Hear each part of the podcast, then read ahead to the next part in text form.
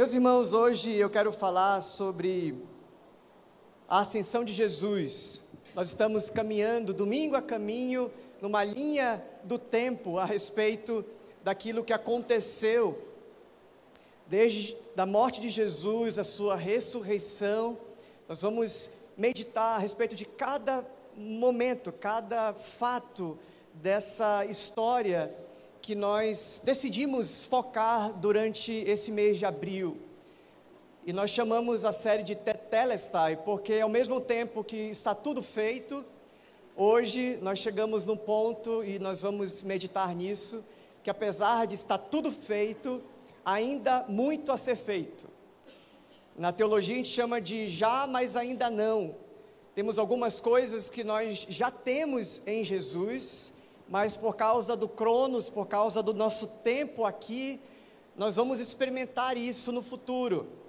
E falar da ascensão de Jesus é, é para mim algo muito poderoso, porque inclusive eu ouvi poucas mensagens na minha vida sobre Jesus ser assunto aos céus. Geralmente a gente passa muito rápido por isso, né? Já vai para capítulo 2 de Atos. Então vamos ler lá Atos capítulo 1. Nós vamos ler do verso 1 até o 11. Me acompanhe na leitura da palavra de Deus. Em meu primeiro livro, aqui é o livro de Lucas, o Evangelho de Jesus, segundo escreveu São Lucas, e o que escreve Atos também é Lucas, o médico amado. Relatei a você, Teófilo, tudo que Jesus começou a fazer e a ensinar, até o dia em que foi levado para o céu, depois de dar a seus apóstolos escolhidos mais instruções por meio do Espírito Santo. Durante os 40 dias após seu sofrimento e morte, Jesus apareceu aos apóstolos diversas vezes ele lhes apresentou muitas provas claras de que estava vivo e lhes falou do reino de Deus. Certa ocasião, enquanto comia com eles, deu-lhes a seguinte ordem: Não saiam de Jerusalém até o Pai enviar a promessa, conforme eu lhes disse antes. João batizou com água, mas dentro de poucos dias vocês serão batizados com o Espírito Santo. Então os que estavam com Jesus lhe perguntaram: Senhor, será esse o momento em que restaurará o reino a Israel? Ele respondeu: O Pai já determinou o tempo e a ocasião para que tudo isso aconteça, e não cabe a vocês saber vocês receberão poder quando o Espírito Santo descer sobre vocês e serão minhas testemunhas em toda parte, em Jerusalém, em toda a Judéia, em Samaria e nos lugares mais distantes da terra. Depois de ter dito isso, foi elevado numa nuvem e os discípulos não conseguiram mais vê-lo continuaram a olhar atentamente para o céu, até que dois homens vestidos de branco apareceram de repente no meio deles e disseram: Homens da Galileia, por que estão aí parados, olhando para o céu? Esse Jesus que foi elevado no meio de vocês ao céu, voltará do mesmo modo como o viram subir. Essa experiência dos discípulos é uma experiência inicialmente de contemplação. A experiência dos discípulos em ver Jesus assunto aos céus ou subir aos céus é uma experiência de, de espanto, de ficar perplexo. E a ênfase que eu quero dar hoje aqui não é muito sobre a ascensão de Jesus, mas sobre o que fazer depois da ascensão de Jesus. Jesus havia dito que ele iria ser assunto aos céus, e se você for ver e voltar da sua Bíblia mesmo, capítulo 13 de João. Você está com a Bíblia física aí, você vai ver no capítulo 13, capítulo 14, capítulo 15, capítulo 16, capítulo 17, Jesus fala que iria subir, queria estar com o Pai. Muitas vezes Jesus ensinou os discípulos a respeito da sua morte, da sua ressurreição, e ainda assim foi um espanto para eles. Nós meditamos semana passada sobre a ressurreição de Jesus.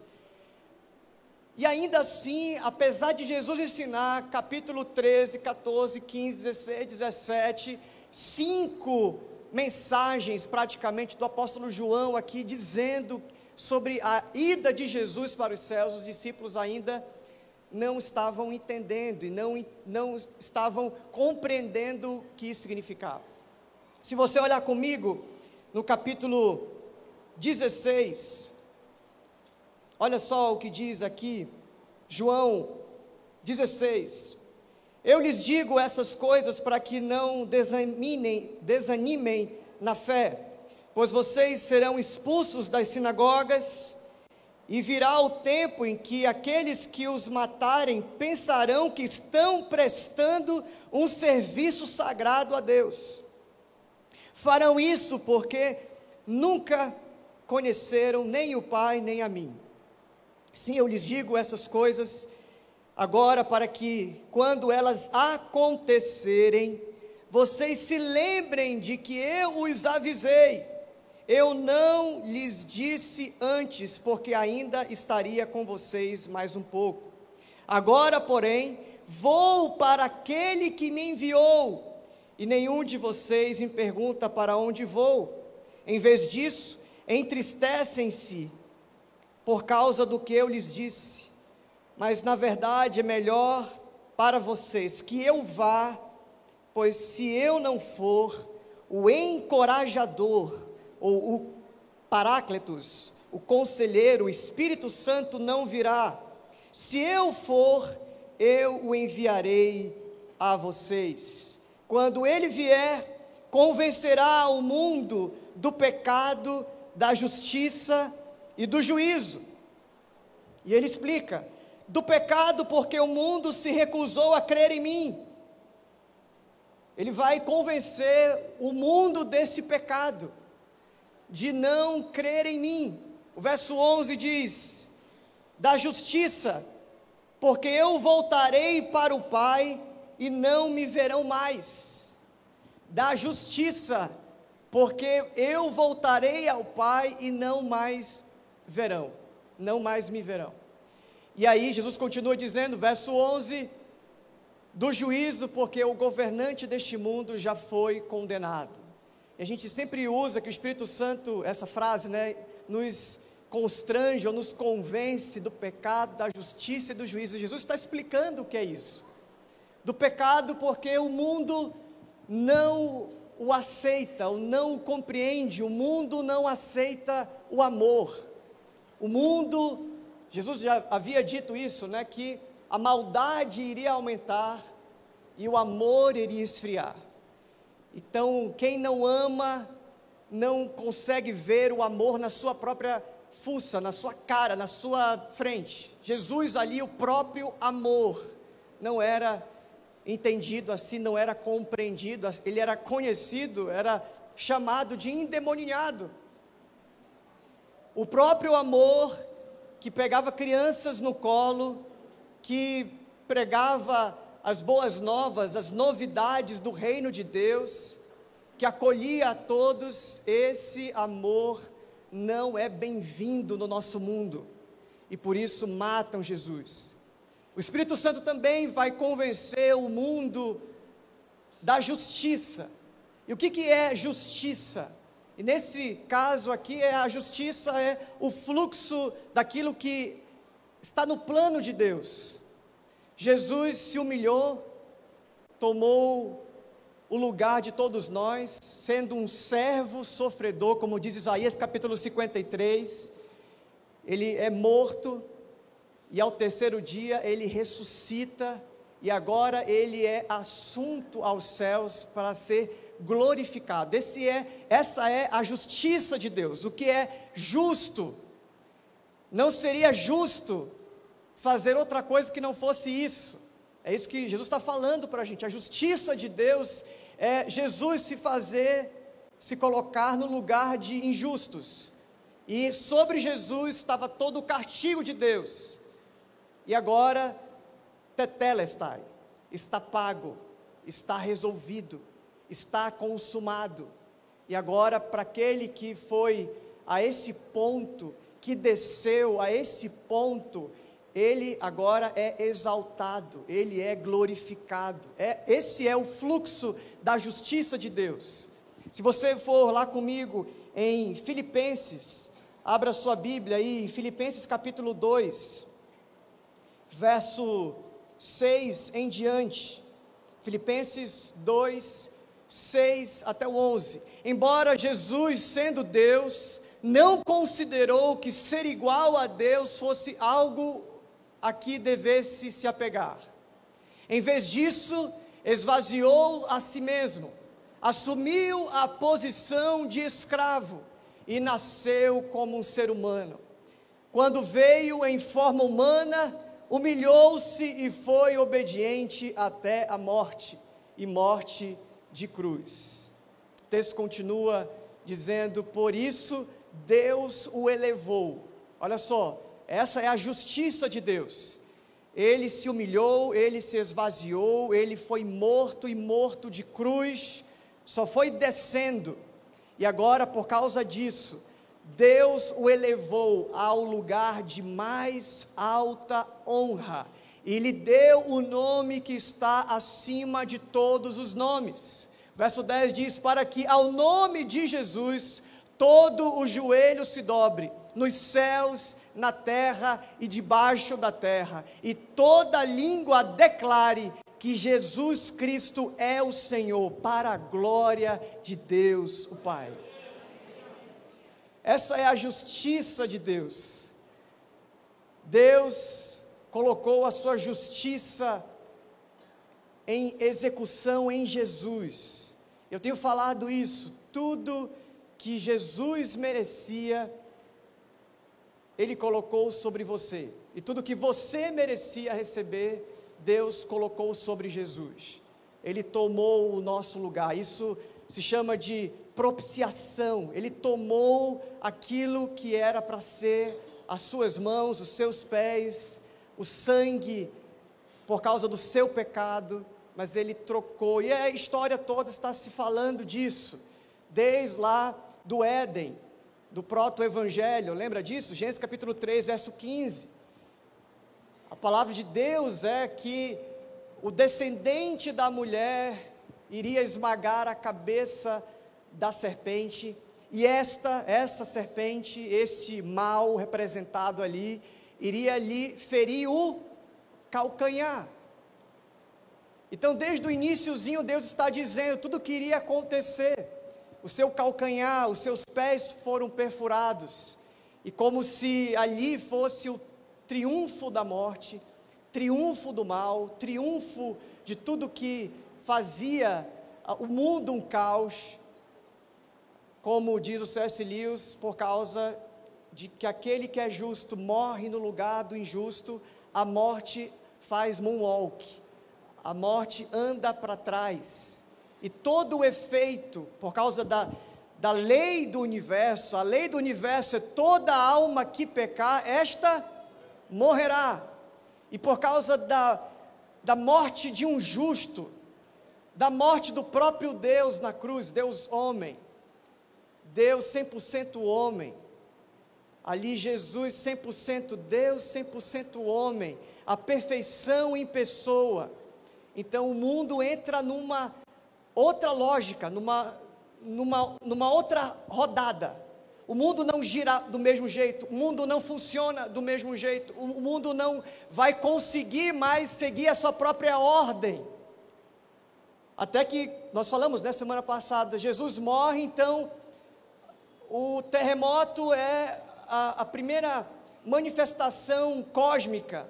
É como se o mundo realmente estivesse rodando, né, para ilustrar isso rodando e o mundo para, o mundo trava e o mundo tem que voltar, rebobinar a fita.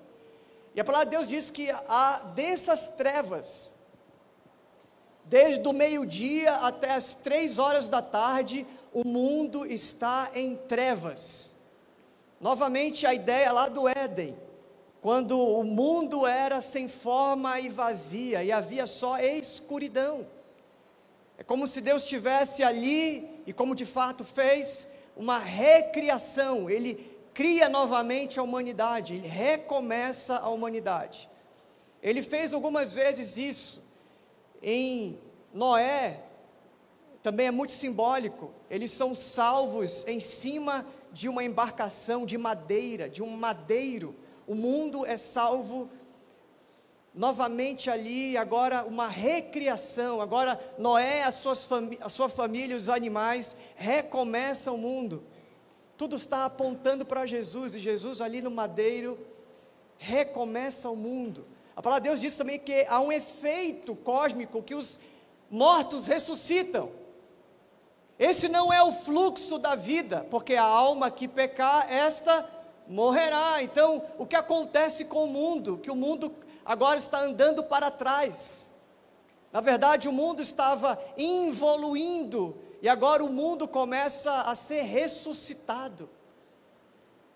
E a palavra de Deus diz que o véu do templo rasga de cima a baixo, também implicando no jeito que nós iríamos nos relacionar com Deus. Estou fazendo aí uma espécie de, de revisão de domingo passado a palavra de Jesus ali na cruz dizendo: está pago, tetelestai. Significa justamente isso. A justiça de Deus foi satisfeita. Ele se entregou para que todos que olham para Ele, é isso que ele fala lá em João capítulo 3, para Nicodemos, Assim como Moisés levantou uma serpente de bronze no deserto, e todos que olhavam para ela se lembravam dos seus pecados, da sua rebeldia, e eram ali naquele instante curados, assim importa que o filho do homem seja levantado sobre o madeiro. Se você olhar para a história do Antigo Testamento, tudo está apontando para Jesus. Várias profecias, Inclusive há a profecia da sua ressurreição, de que ele não teria o seu corpo em decomposição.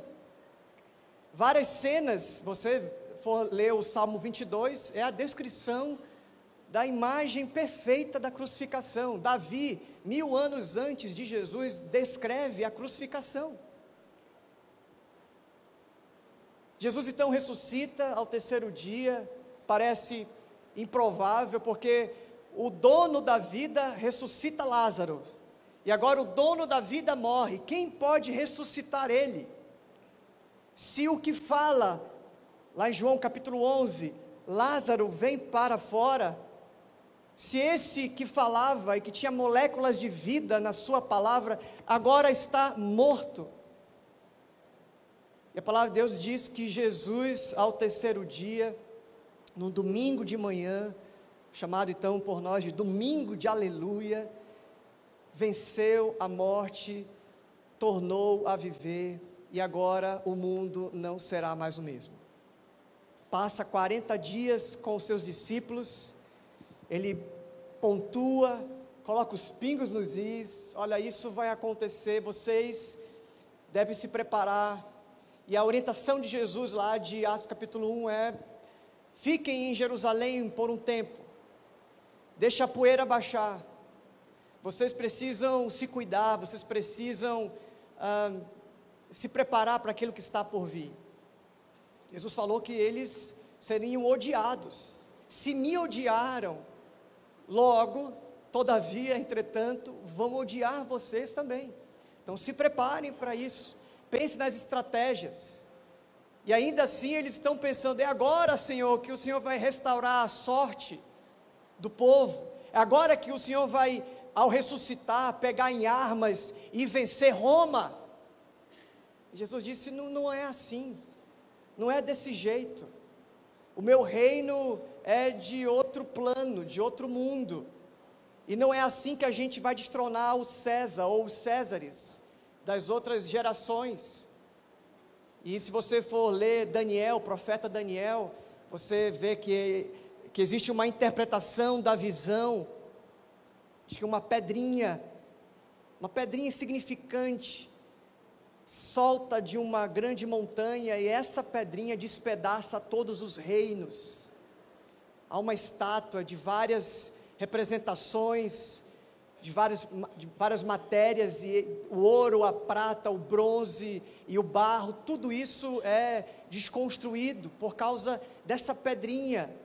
E essa pedrinha nós entendemos agora, né, que é o próprio Jesus. Ele é o Cristo que derruba toda potestade, todo principado. Por isso que ele precisa morrer, ressuscitar e ser assunto aos céus, glorificado como Rei dos Reis e Senhor dos Senhores. Esse é o plano de Deus. E aí Jesus fala: olha, agora vocês não vão se relacionar comigo na concretude da relação, de tocar, de, de me ver. Por mais que Jesus apareça e tenha uh, outros objetivos em aparecer para o próprio apóstolo Paulo depois, né? Ali em Atos mesmo, capítulo 9, Jesus está dizendo: olha, vocês vão precisar exercitar a fé de vocês. A fé é a, a relação que nós temos, e vocês não precisam mais me apalpar, vocês não precisam mais comer comigo, vocês agora vão acreditar que tudo que eu passei, vocês também vão seguir esse mesmo fluxo. E tudo que eu vivi, vocês vão viver. Então eu morri, subentende-se que você vai morrer. Eu ressuscitei, eu mergulhei na morte e saí do outro lado, ressurreto. Vocês também vão nutrir a mente de vocês com essas verdades, diz Paulo lá em 1 Tessalonicenses capítulo 5, que a gente tem que encorajar as pessoas a respeito dessa verdade, que quando nós fechamos os olhos aqui, nós abrimos os olhos ressuscitados. É no mesmo instante. Nós vamos mergulhar um dia na morte e seremos ressuscitados. E aí, da mesma forma que ele foi elevado aos céus, glorificado, nós também seremos nós também seremos levados com Cristo nas alturas, diz a palavra de Deus, e nós vamos experimentar corpos glorificados. Se você quiser saber mais sobre isso, leia lá 1 de Coríntios, primeira carta de Paulo aos Coríntios, capítulo 15. Leia o capítulo inteiro e você vai entender melhor sobre essa verdade. Eu quero ir com vocês para 2 Coríntios, 2 Coríntios capítulo 4. Abra por favor comigo a sua Bíblia. Porque essa, meus irmãos, é a verdade a respeito da ascensão de Jesus. Ele foi elevado aos céus e lá ele está à direita do Pai. Lá ele ao mesmo tempo que ele explica, né? Olha, eu vou e a minha presença agora vai ser espírito em vocês. Vocês vão receber o outro como eu. Vocês vão receber o outro conselheiro. É o texto que nós lemos lá em, em João capítulo 16. Vocês vão receber o espírito, é o meu espírito em vocês. Eu não vou estar reduzido a uma concretude a um lugar geográfico. Eu não vou estar na Palestina, eu vou ter que viajar para chegar lá do outro lado do rio ou do lado do oceano. Agora, o meu espírito em vocês é a minha presença no mundo. Então, Jesus, ele ascende aos céus e, ao mesmo tempo que existe um movimento de ir para o céu, existe um movimento do céu para a terra, enviando o seu espírito. Na lógica de Deus, é, Deus Pai envia o seu Filho, não é o texto mais famoso da Bíblia, né? João 3,16. Porque Deus amou o mundo de tal maneira que deu o seu único Filho para que todo aquele que nele crê não morra, não pereça, mas tenha a vida eterna. E agora você sabe qual vai ser o fluxo da sua vida. Você vai morrer, cedo ou mais tarde essa realidade acontece, nós ficamos profundamente entristecidos quando nós perdemos um ente querido, e a gente perde o nosso ente do lado de fora, porque do lado de dentro nunca a gente perde. A gente perde o nosso ente querido, ou tivemos, é, por causa da pandemia, né, vários irmãos e irmãs, pessoas da própria igreja, pessoas ah, da família, e existe uma promessa de Jesus para você e para mim, que nós vamos nos encontrar, que nós vamos, ao ressuscitarmos todos juntos, viver a vida eterna. Isso deve guardar o seu coração, porque quem crê em Cristo já passou da morte para a vida. E ele diz: Eu quero que vocês estejam onde eu estou. Eu vou preparar lugar. Eu vou fazer com que você veja o caminho da justiça de Deus. E eu vou colocar a mão na maçaneta dos céus, é o Salmo 24, né? Quem pode entrar, subir no monte santo de Deus? Quem que pode entrar pelos portais eternos? E a ele mesmo o salmista fala: Ele, o Senhor mesmo, Senhor forte e poderoso. Ele é o Rei da glória. Pois você lê lá com calma, Salmo 24. Se o Salmo 22 é o salmo da cruz, o Salmo 23 é o salmo do cajado, o Salmo 24 é o salmo da coroa. Jesus foi para a eternidade abrir, diz o escritor de Hebreus, um novo e vivo caminho. E agora todos que colocam a sua confiança em Jesus podem fazer este caminho. Os discípulos perguntaram: qual é o caminho que chega ao Pai? Jesus fala: Eu sou o caminho, eu sou a verdade, eu sou a vida. Ninguém vem ao Pai senão por mim. Não é ninguém vai ao Pai, Ninguém vem ao Pai. Por isso que a gente brinca na refúgio e usa de slogan, né? Você chegou ao seu destino.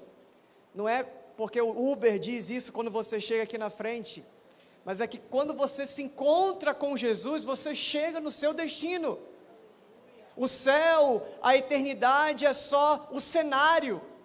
Quem chega em Jesus, chega no seu destino. Nós não vivemos, meus irmãos, para chegar no céu, nós vivemos para chegar em Jesus. Quem chega em Jesus já experimenta aqui os efeitos da vida eterna. E nós estamos rumando para isso. Crendo em Jesus, né? O apóstolo Paulo diz: Eu tenho os olhos fitos eu tenho o alvo e eu não fico olhando para trás, eu não fico olhando para aquilo que aconteceu comigo, eu me esqueço dessas coisas e eu me concentro naquilo que está lá na frente, para ganhar a coroa. Jesus, exatamente que viveu o momento de sofrimento, o momento da coroa de espinho, agora está entronizado, glorificado, exaltado, Ele é o Rei dos Reis e Senhor dos Senhores. E esse é o nosso fluxo, esse é o nosso caminho. E o apóstolo Paulo, em 2 Coríntios capítulo 4, você achou que eu ia esquecer, né? Diz para a gente, verso. Eu vou ler do verso 16. 2 Coríntios 4, 16. Por isso nunca desistimos, ainda que nosso exterior esteja morrendo, nosso interior está sendo renovado a cada dia.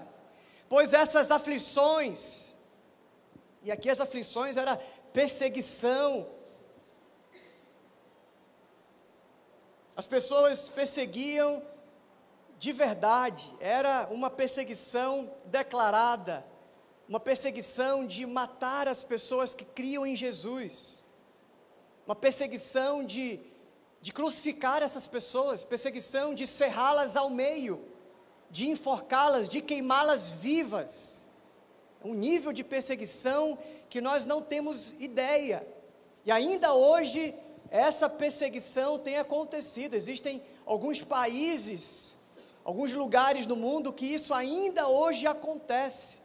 Se você quiser saber mais sobre isso, vai lá no portal da missão Portas Abertas, portasabertas.org. Nós geralmente fazemos um DIP, um domingo da igreja perseguida aqui na Refúgio, para que a gente interceda pelos nossos irmãos perseguidos e tenha contato com essa realidade. Porque às vezes a gente vive numa bolha e acha que o que a gente vive na fé é isso aqui. Para alguns, a, a experiência de cristão, de ser de Jesus, ser discípulo de Jesus, é frequentar um culto no domingo.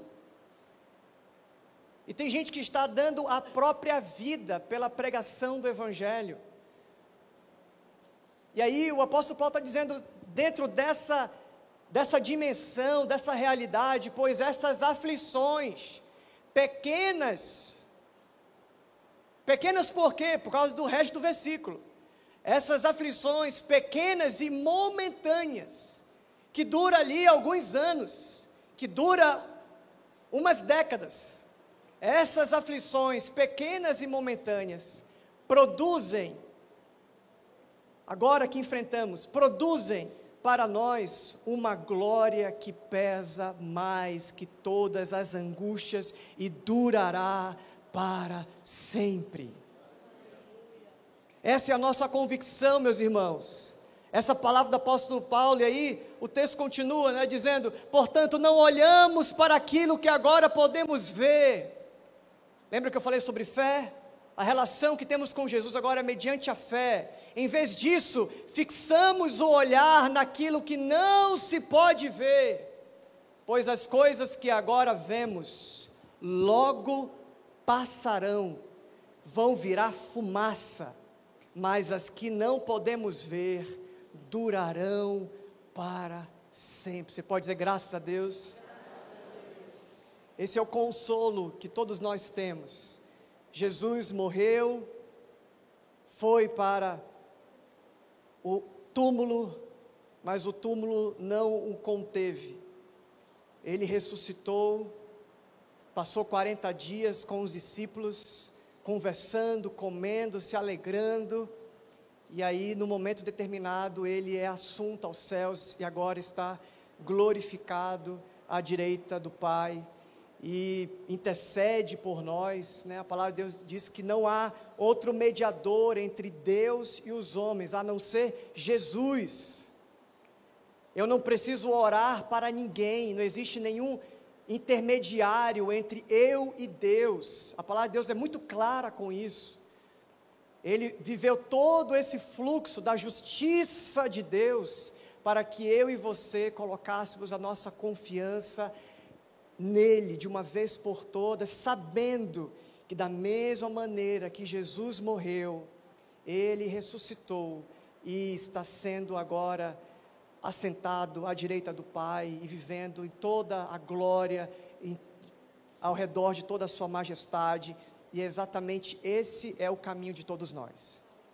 Você, por causa da finitude, por causa da sua condição humana, você irá morrer um dia e nós temos intercedido por pessoas que estão doentes, pessoas que nós amamos, pessoas, sim, ao falar isso, você já vai pensando nessas pessoas que estão padecendo os efeitos da nossa finitude. O órgão, o, o cérebro, o coração, os órgãos, eles estão parando, eles estão doentes, a nossa, a nossa vida ela é muito limitada e, e muito frágil. Mas há uma promessa de Deus que quem crê em Jesus já passou da morte para a vida. E ele diz: quem crê em mim, ainda que morra, viverá, porque eu sou a ressurreição e a vida. Essa palavra console você, você que está passando por um tempo difícil em relação a isso, saiba que eu e você e os nossos, por isso que é tão necessário nós pregarmos o Evangelho, pregarmos o Evangelho para todas as pessoas, porque é isso que Jesus falou, né? Vocês vão ser minhas testemunhas.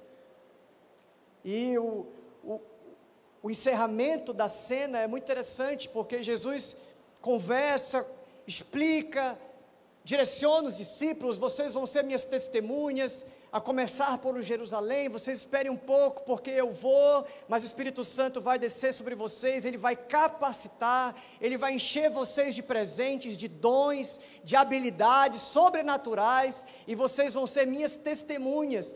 Nesse nesse fluxo do caminho em Jerusalém, na Judéia, Samaria, até os confins da terra, entre parênteses, até Manaus. E essa é a promessa do Espírito Santo em Atos 1.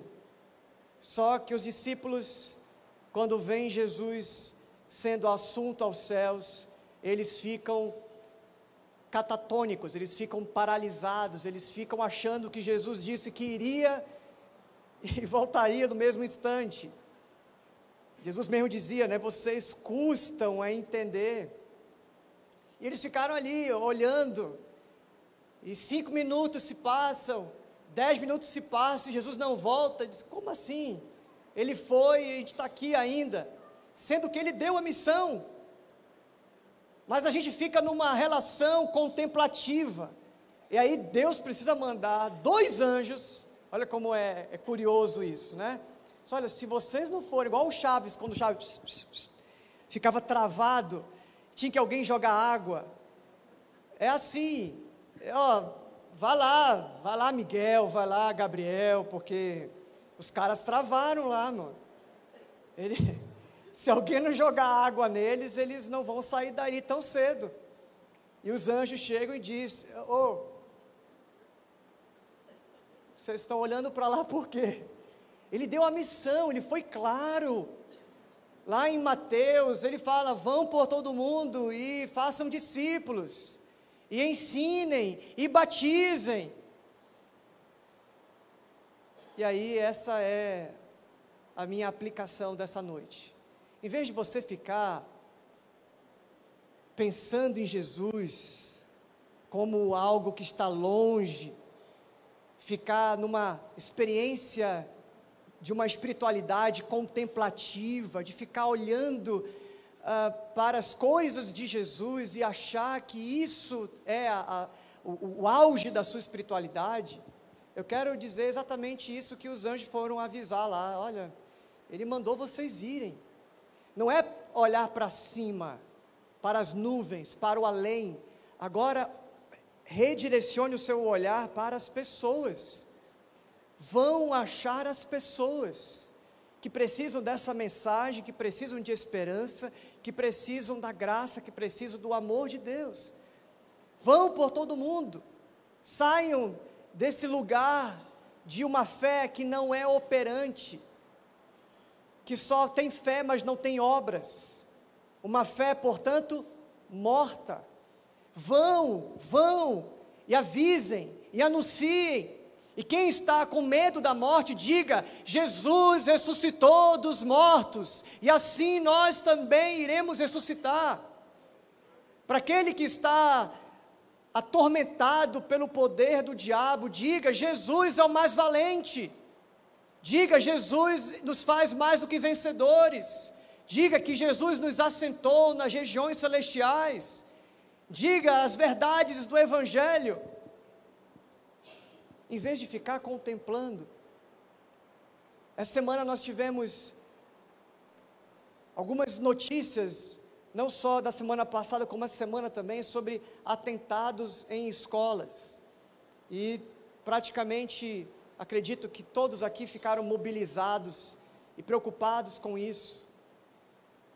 E o que Jesus chama a gente para fazer, meus irmãos, é nos colocar no caminho. Nós podemos nos posicionar diante disso.